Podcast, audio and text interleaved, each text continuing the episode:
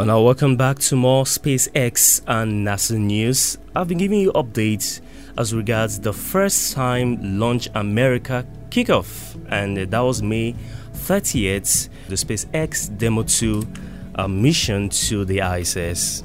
Now, the Launch America, which uh, started May 30th, um, uh, with Douglas Hurley and Robert Behnken, and you know that for short, Doug and Bob, shuttled to the ISS from Earth in the SpaceX Crew Dragon capsule named Dragon Endeavour, uh, boosted by Falcon 9 rockets.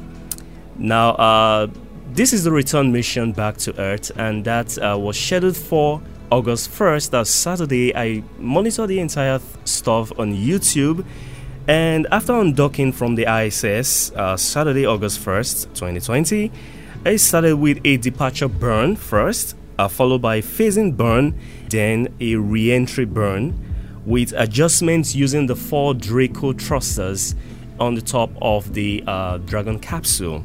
Now, on re entering, Endeavour endured a degree of 2000 degrees Celsius and the first parachutes, that's the first two parachutes called the drogue chutes, were deployed at around 5,300 meters, uh, slowing the capsule from around 560 kilometers per hour to about 190 kilometers per hour, followed by the four main parachutes uh, deployed, slowing down the capsule further to uh, 25 kilometers per hour and finally, the splashdown on Sunday, August 2nd, 2020 at 7:48 p.m. West African time. I've converted that already. And Bob and Doug were eventually uh, let out of the hatch. We're not going to stand right now. For those of you who have done this before, you know it's not pleasant standing for a few hours after you get back. Five hours ago, we were in a spaceship bobbing around, making prank satellite phone calls to whoever we could get a hold of which was kind of fun, by the way. There's something special about having that capability to launch and, and bring your own astronauts home. We went through a lot of years without that capability. Took years to get here. We brought the capability back to America and we came home safely to our families. And I think for the SpaceX team, we couldn't have asked for a, a more wonderful team to work with. What this heralds really is fundamentally a new era in space exploration. We're going to go to the moon, send people to Mars, and make life multiplanetary. And I think this day heralds a new age of space exploration. You know, I think this is something that the whole world can really look at this as an achievement of humanity. And I think this is one of those things that is universally good, no matter where you are on planet Earth. This is a good thing.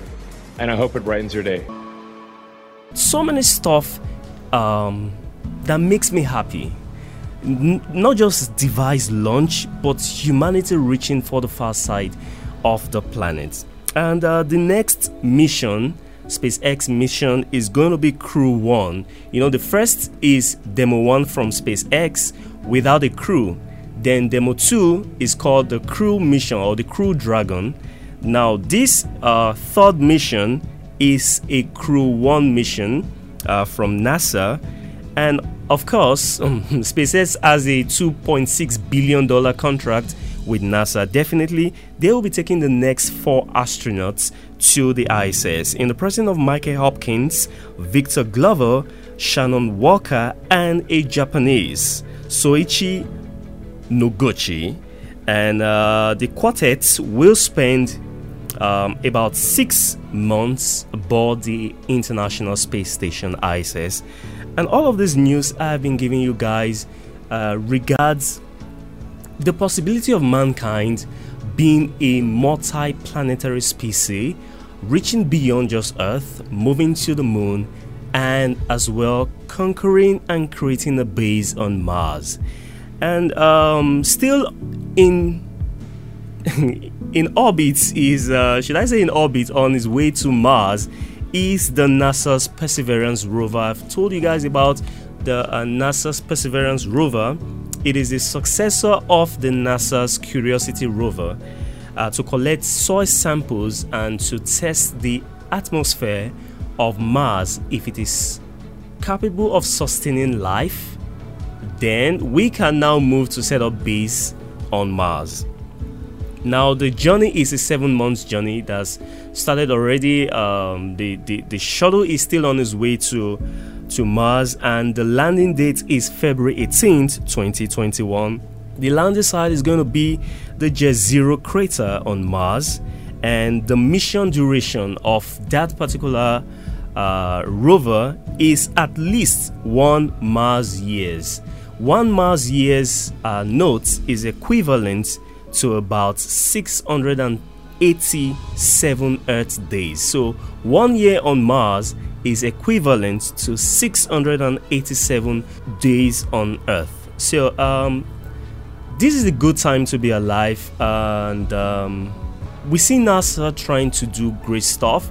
Remember, they were using the uh, the Russian Soyuz, and uh, after the last spacecraft of the United States to launch from the US soil was retired in 2011, and this is 2020. Amidst the pandemic, mankind is reaching for the far ends of the galaxy. My name is Femi Greater Heights, and I'll be right back.